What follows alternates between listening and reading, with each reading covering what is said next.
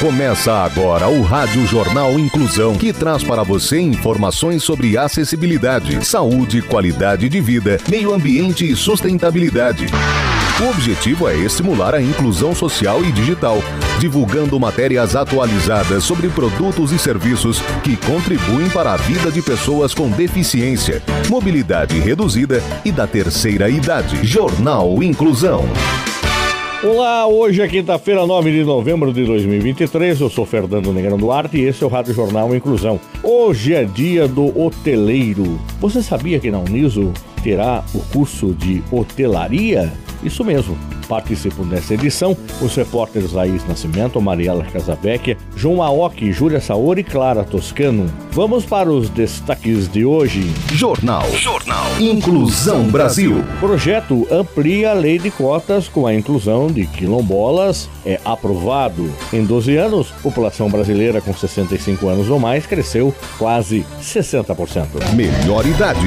Saiba quem é Diana Niadi, a mulher que nadou de Cuba a Miami aos 60 anos e inspirou filme cotada para o Oscar. Detalhes com Laís Nascimento. Tubarões, queimaduras por água-vivas, tempestades tropicais, problemas de navegação e exaustão física são problemas incomuns a um dia normal de trabalho. Mas para a atleta aposentada Diana Nadi, esses foram os desafios que ela enfrentou durante as tentativas que fez para se tornar a primeira pessoa a nadar 177 quilômetros de Cuba até a Flórida, sem o uso de uma gaiola protetora. Em 2011, mais de três décadas depois, ela decidiu correr atrás da conquista que lhe havia escapado em 1979, quando tinha 20 anos. Ela voltou a tentar concluir a travessia e finalmente realizou e atingiu seu objetivo em 2013.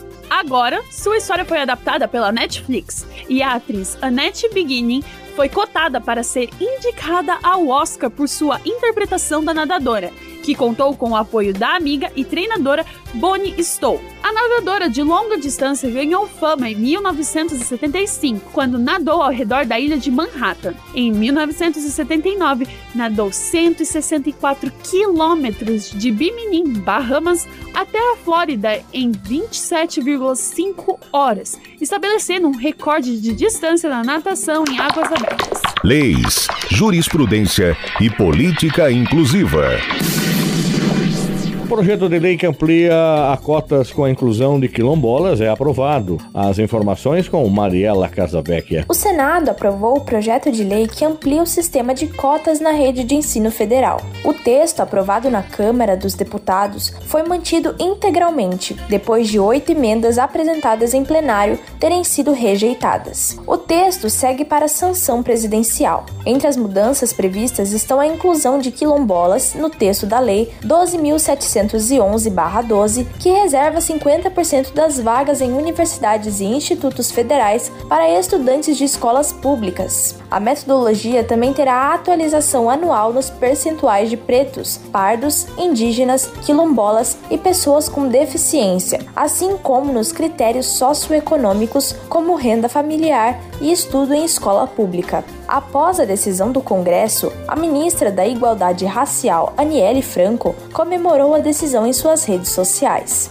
Aspas. Que vitória a aprovação do aprimoramento da lei de cotas no Senado. Trabalhamos incansavelmente para defender essa política, que é a maior ação de reparação no nosso país. As cotas abrem portas e vão seguir abrindo. Fecha aspas. A atualização anual dos percentuais raciais e de pessoas com deficiência recebeu uma metodologia para os próximos três anos após a divulgação do resultado do censo. Com isso, será possível calcular a proporção de vagas gerais e das reservas que serão destinadas a pretos, pardos, indígenas, quilombolas e pessoas com deficiência. Melhor idade.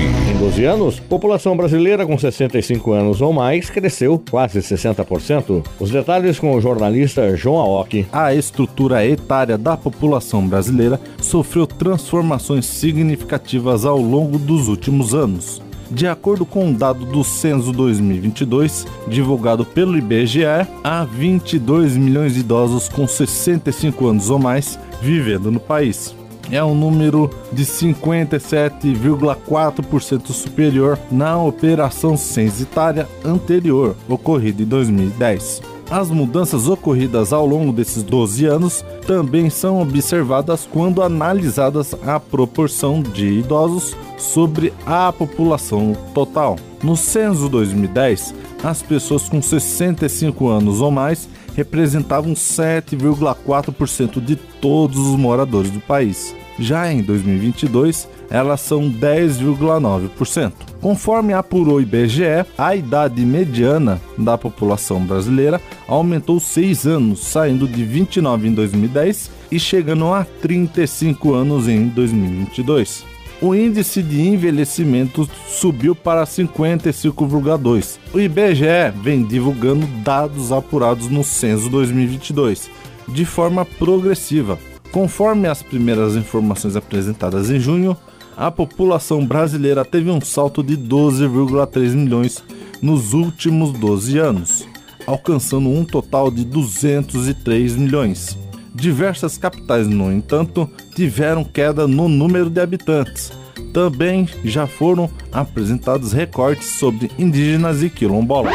Inclusão. O governo lança campanha nacional contra a misoginia. Repórter Júlia Saori o Ministério das Mulheres lançou a campanha Brasil Sem Misoginia, que tem o objetivo de mobilizar os mais diversos setores da sociedade para o combate ao ódio e à discriminação e violência contra a mulher. Na cerimônia de lançamento foram assinados mais de 100 acordos de adesão à campanha, envolvendo empresas, governos estaduais, movimentos sociais, sindicatos, times de futebol, torcidas organizadas e entidades culturais, educacionais e religiosas. A campanha desenvolverá ações junto com o Google, Facebook, Meta e YouTube para combater o discurso de ódio e exposição por meio da divulgação de fotos íntimas e falsas de mulheres nas redes sociais. Outras estratégias têm como foco o combate à violência de gênero, a desigualdade salarial entre homens e mulheres, a prevenção da violência doméstica e a ampliação da presença feminina nos espaços de poder. Para a representante da ONU Mulheres no Brasil, Ana Carolina Quirino, as ações devem buscar as mudanças nas normas sociais que hoje permitem a perpetuação da violência contra a mulher nos espaços públicos e privados. Comportamento.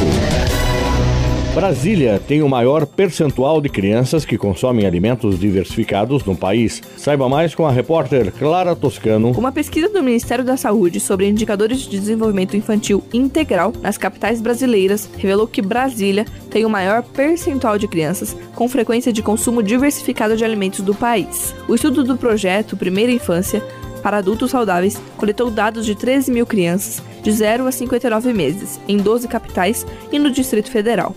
Segundo a pesquisa, 66% das crianças haviam consumido alimentos de seis grupos alimentares no dia anterior à entrevista, como grãos, raízes e tubérculos, leguminosas, leite materno, leite não materno e derivados, carnes e ovos, hortaliças e frutas. No entanto, 51,9% dos bebês dessa faixa etária do Distrito Federal também consomem alimentos ultraprocessados, como bebidas adoçadas, macarrão instantâneo, salgadinho, hambúrguer, embutidos e biscoitos. A aprendizagem desde o início da vida também foi analisada. Esse índice foi medido com perguntas sobre o acesso a brinquedos e livros em casa, uso de telas e o acesso à escola de educação infantil. Segundo o projeto PIPAS, o objetivo da pesquisa é obter informações sobre o estado geral da saúde e a cobertura de intervenções e práticas de cuidados familiares que protegem ou colocam em risco o desenvolvimento das crianças. O intuito final é disponibilizar informações para a tomada de decisão sobre ações, programas e políticas voltadas ao desenvolvimento na primeira infância. Jornal Inclusão Brasil. O Rádio Jornal Inclusão de hoje termina aqui. Você também pode escutar o Rádio Jornal Inclusão em formato de podcast no Spotify. Se quiser entrar em contato com a gente, envie um e-mail para radioniso.br, repetindo radioniso.br, ou pelo nosso WhatsApp, o número é 15 99724 3329, repetindo 15 99724 3329. Obrigado pela audiência e até o próximo programa. Termina aqui o Rádio Jornal Inclusão, um projeto de extensão universitária da Agência Agência de Comunicação da Universidade de Sorocaba. Jornalista responsável e apresentação, professor Fernando Negrão Duarte. Reportagens, Agência de Comunicação da Universidade de Sorocaba. Gravado no Laboratório de Comunicação da Universidade de Sorocaba, com edição de Douglas Vale e coordenação técnica de Luiz Rodrigues. Até a próxima edição.